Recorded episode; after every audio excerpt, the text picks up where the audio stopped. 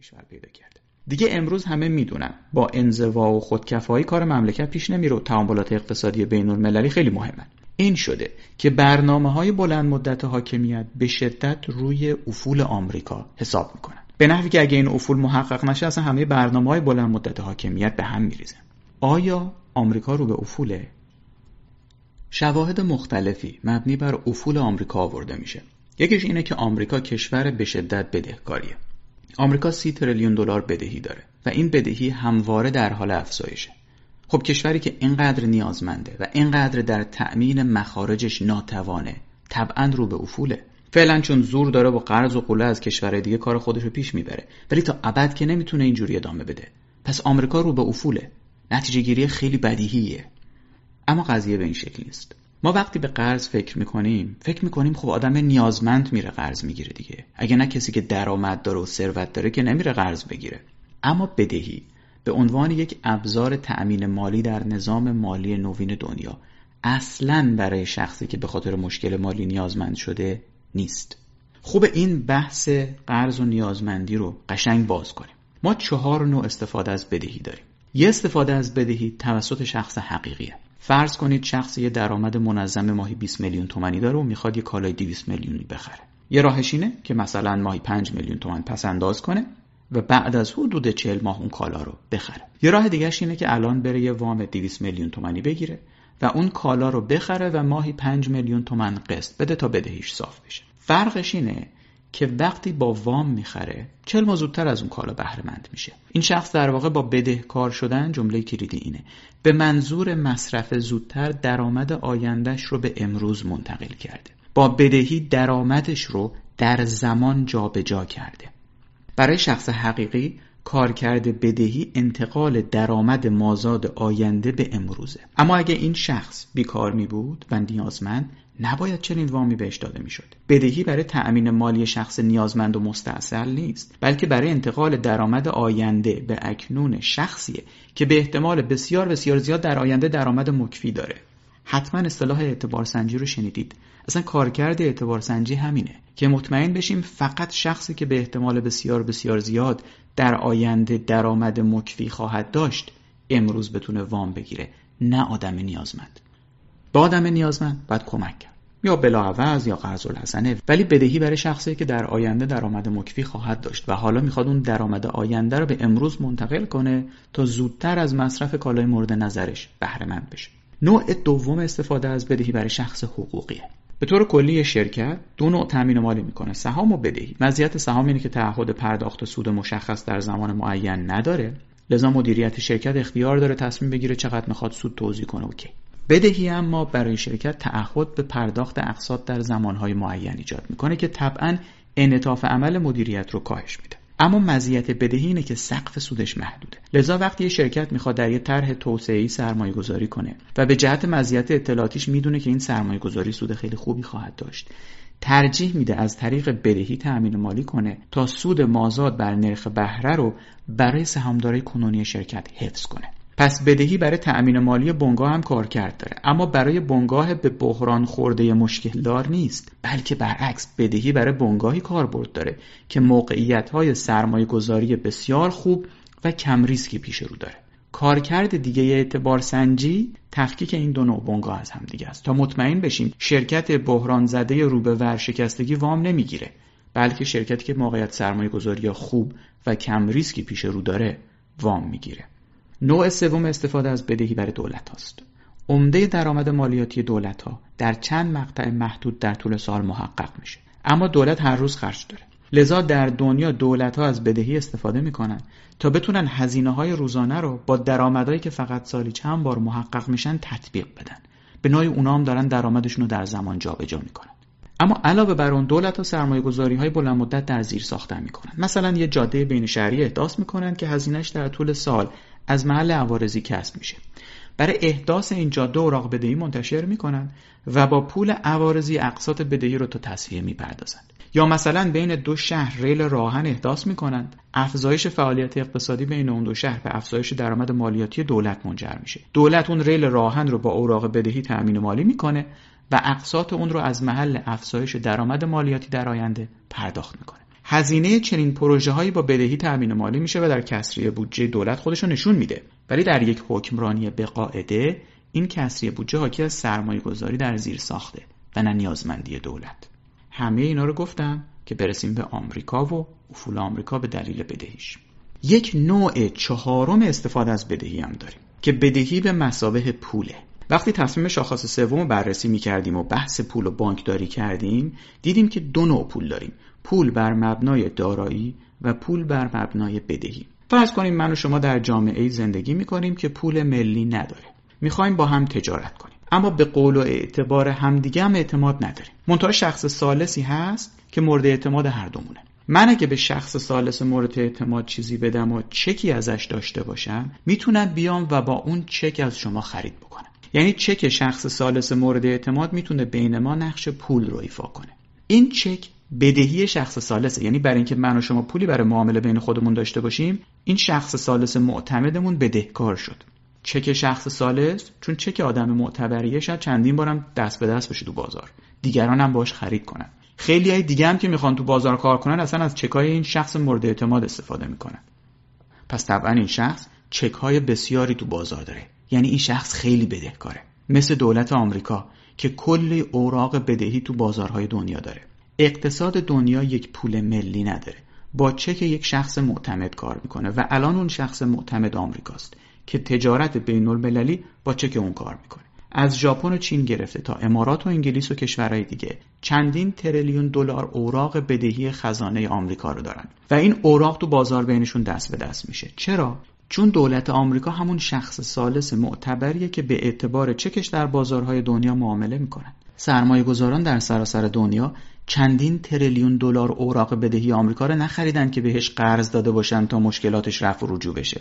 بلکه اون اوراق رو خریدن تا بتونن مثل پول در بازارهای بین المللی ازش استفاده کنن. وقتی میشنوید که کشورها ذخیره دلار دارن این ذخیره اسکناس دلار نیست. سپرده بانکی دلار هم نیست. عمده این ذخیره اوراق خزانه دولتی آمریکاست. کشور ما به خاطر تحریم انقدر به پالت های دلاری متکیه. کشورهای دیگه دلارشون رو به صورت اوراق خزانه دولت آمریکا نگهداری می‌کنن. خلاصش اینه که بدهی زیاد داشتن لازمه کار اون شخص سالس معتمدیه که همه با چکش معامله می‌کنن. همینطور بدهی زیاد دولت آمریکا لازمه جهان روایی دلاره. بدهی زیاد دولت آمریکا از بدبختی و نداریش نیست. پس اینکه میگن آمریکا رو به افول چون بدهی زیاد داره اصلا درست نیست. بدهی زیاد داشتن لازمه انتشار یک ارز جهان رواست. اگه آمریکا اینقدر بدهکار نبود اصلا دلار نمی‌تونست چنین نقشی در تجارت بین المللی ایفا کنه. هر چقدر هم در گذر زمان حجم تجارت بین المللی بیشتر میشه نیاز دنیا به اوراق بدهی آمریکا هم بیشتر میشه و بدهی آمریکا افزایش پیدا می‌کنه. نشونه دومی که برای افول آمریکا میارن کسر بودجه آمریکاست. یعنی این واقعیت که هزینه سالانه دولت آمریکا اکثر سالها بیشتر از درآمد مالیاتیشه و این کسری بودجه هر سال هم به انباشت بدهی آمریکا اضافه میشه. منتها دیدیم که اولا با بزرگ شدن حجم تجارت بین دنیا نیازمند اوراق بدهی بیشتری از سوی آمریکا خواهد شد. پس تا دلار جهان رواست کسری بودجه برای آمریکا تقریبا اجتناب ناپذیره ثانیا وقتی دولت سرمایه گذاری در زیر ساخت یا نیروی انسانی بکنه که درآمد مالیاتی رو در آینده افزایش میده اون دولت می‌تونه کسری بودجه پایدار داشته باشه. یعنی امسال به خاطر سرمایه گذاری که در آینده می‌کنه کسری میاره اوراق بدهی منتشر می‌کنه و در آینده از محل افزایش درآمد مالیاتی باز پرداخت می‌کنه. به جز یکی دو سال کرونا که شرایط استثنایی بود کسری بودجه آمریکا عمدتا کمتر از نرخ رشد اقتصادیشه. و این نشونه خوبی از اینه که کسری بودجه آمریکا پایداره و منجر به افولش نخواهد شد. کسری بودجه اون جایی بحرانزا میشه و می‌تونه باعث افول یک کشور بشه که مثل ایران اولا هر سال کسری بودجه بیش از رشد اقتصادی باشه. و ثانیا عمدتا به خاطر هزینه های جاری یا یارانه دولت باشه و اون کسری بودجه ناشی از سرمایه‌گذاری در زیرساخت نباشه اثر مثبتی بر رشد اقتصادی و متعاقبا رشد درآمد مالیاتی دولت در آینده نداشته باشه. این مسئله تا به اینجا در مورد آمریکا صادق نبوده و لذا کسری بودجه آمریکا دلیلی بر افولش نیست. نشونه سومی که برای افول آمریکا میارن اختلاف طبقاتی و درصد جمعیت فقرای آمریکاست. اما واقعیتش اینه که آمریکا همیشه فقر و اختلاف طبقاتی داشته. بیشتر از کشورهای اروپایی هم اختلاف طبقاتی داشته.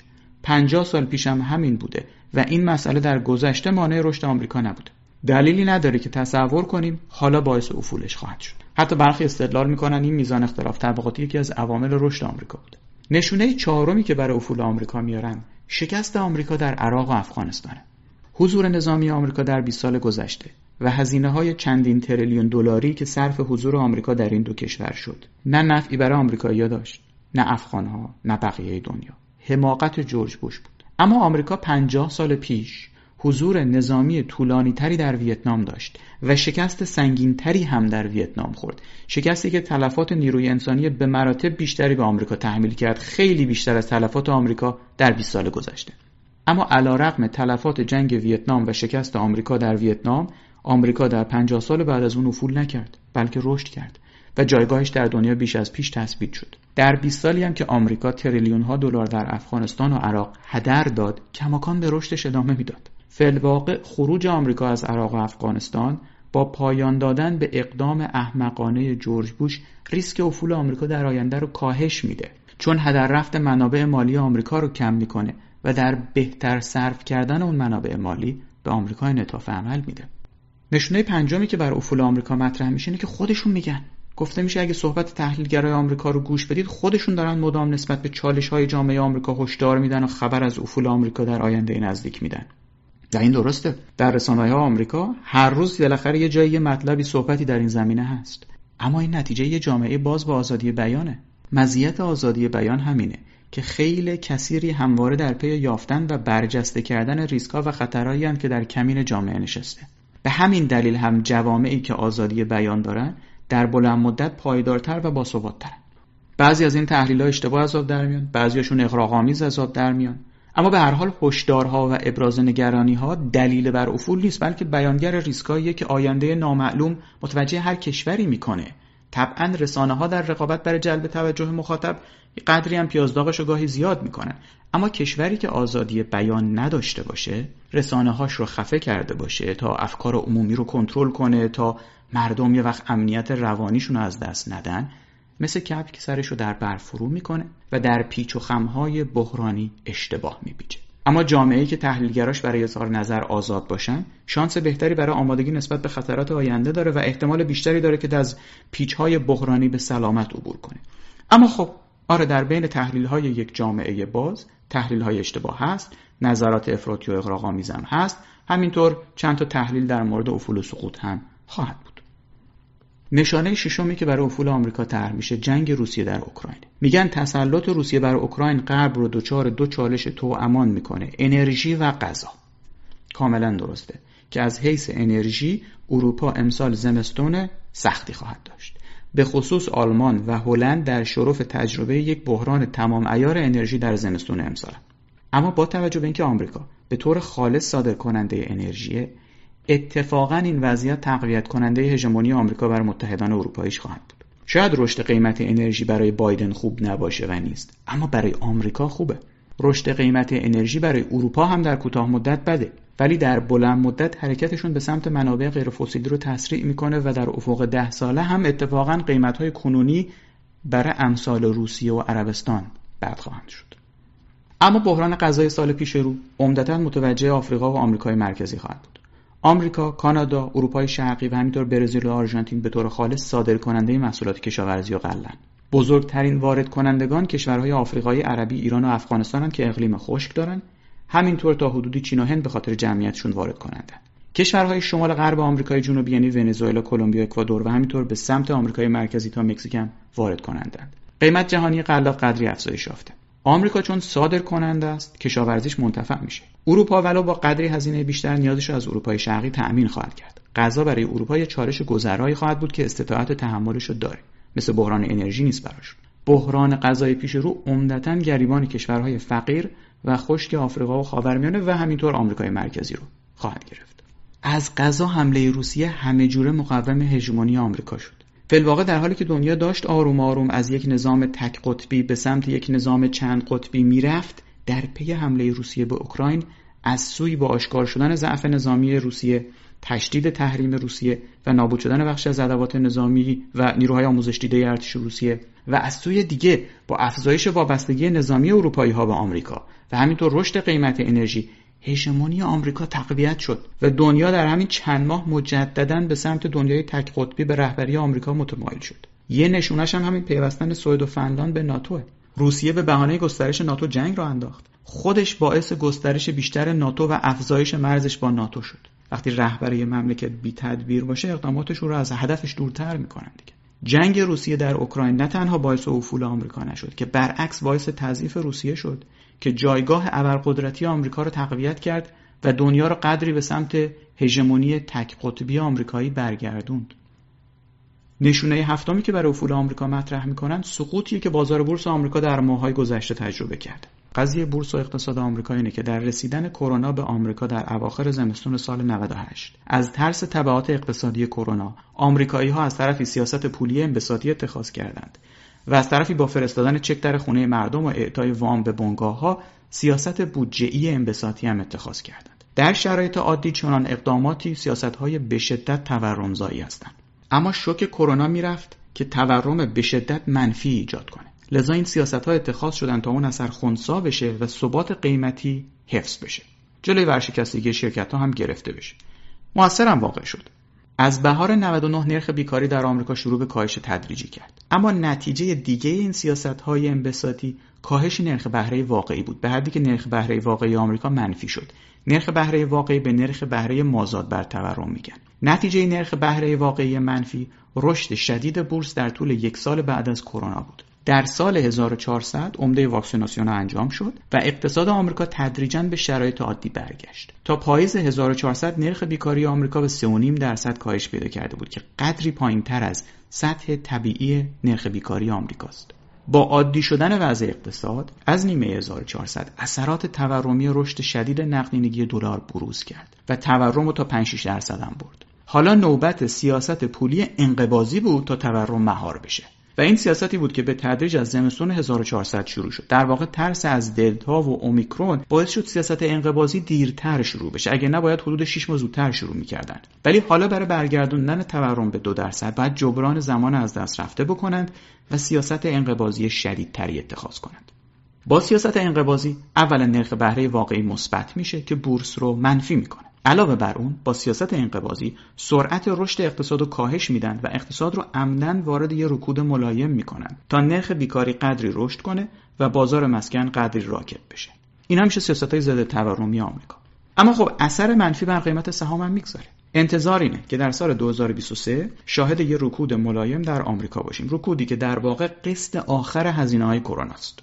این رکود از جنس رکودهای سی سال اخیر آمریکا نخواهد بود و انتظار میره نسبت به اونها ملایم تر باشه. چرا که این رکود تعمدی و صرفا به جهت رسوندن تورم به سطح دو درصد ایجاد میشه.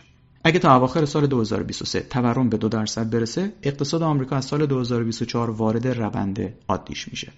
لذا تعبیر وضعیت اقتصاد آمریکا در یکی دو سال آتی به افول بلند مدت اشتباهه. اینها تبعات طبیعی کروناست و گذرا. بحران 2008 که به مراتب شدیدتر و خطرناکتر بود به افول آمریکا منجر نشد. وضعیت یک سال آتی که صرفا سیاستی در جهت برگردوندن تورم به دو درصده. نشونهای دیگه هم مبنی بر افول آمریکا برشمرده میشه که دیگه انقدر سطحی ارزش وقت گذاشتن بیش از اینو ندارن اما اصلا فرض کنیم آمریکا افول کرد. فرض کنیم در یک سال آینده آمریکا چنان افولی بکنه که انگلستان در صد سال گذشته کرد. انگلستان زمانی قدرت استعماری و مسلط در دنیا بود. ولی به شدت افول کرده. خب مگه ما همین الان بدون رابطه با انگلستان می‌تونیم کار کنیم؟ بدون سر میز مذاکره با انگلستان نشستن می‌تونیم کار کنیم؟ از دیوار سفارتشون هم بالا رفتیم ولی مجبور شدیم خسارت مشروباشون هم بدیم و بعد مذاکره کنیم تا سطح روابط رو بالاخره به سطح سفارت برگردونیم. از واقعیت های کار در اقتصاد بین المللی اینه که امروز با انگلستانی که 100 سال پیش افولش از قدرتی دنیا شروع شدن مجبوریم کار کنیم. چه رسد به آمریکایی که هنوز نشانه هایی بر آغاز افولش نیست؟ اگه ایتالیا رو تداوم امپراتوری روم بدونیم اون دیگه بیش از هزار سال افول کرده. ولی با اونم مجبوریم رابطه داشته باشیم. دنیای امروز همینه. دسترسی به همه بازارها و همه اقتصادها مهمه. نباید منتظر دنیایی بشینیم که در اون بشه بدون رابطه با آمریکا رشد و توسعه پیدا کرد. چنین دنیایی هرگز نخواهد رسید. اما بحث